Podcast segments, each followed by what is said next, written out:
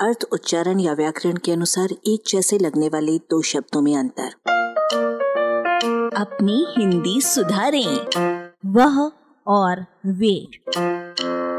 राम गया और राम गए में क्या समानता और क्या समानता है? समानता ये है कि दोनों एक वचन है और असमानता यह है कि पहला राम छोटा आदमी है, जबकि दूसरा राम बड़ा आदमी है। यो भी कह सकते हैं कि पहला राम तुकारात्मकता का शिकार है, जबकि दूसरा राम इज़्ज़त में लिपटा हुआ है। दूसरे शब्दों में पहला प्रयोग सामान्यतः आदरार्थक नहीं है, जबकि दूसरा प्रयोग आदरार्थक है। यदि किसी व्यक्ति को विशेष आदर मिल जाए तो उसका रूप दोहरा, तेरा अर्थात बहुवचन हो जाता है।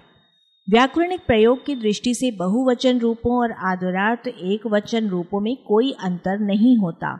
इसका मतलब ये है कि हमें जब भी किसी को सम्मान देना हो, तब उससे संबंधित सारे बहुवचन बनाए जा सकने वाले शब्दों को बहुवचन बना देना चाहिए। जैसे, हमारा बड़ा साहब खांसता चला जा रहा था, कि साहब को सम्मान देने के लिए ये वाक्य बना देना चाहिए, हमारे बड़े साहब खांसते चले जा रहे थे।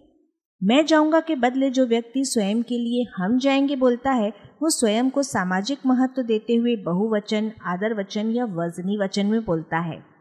चाचा जाएगा को वह जाएगा कहा जा सकता है, पर चाचा जी जाएँगे को वे जाएँगे ही कहा जाएगा।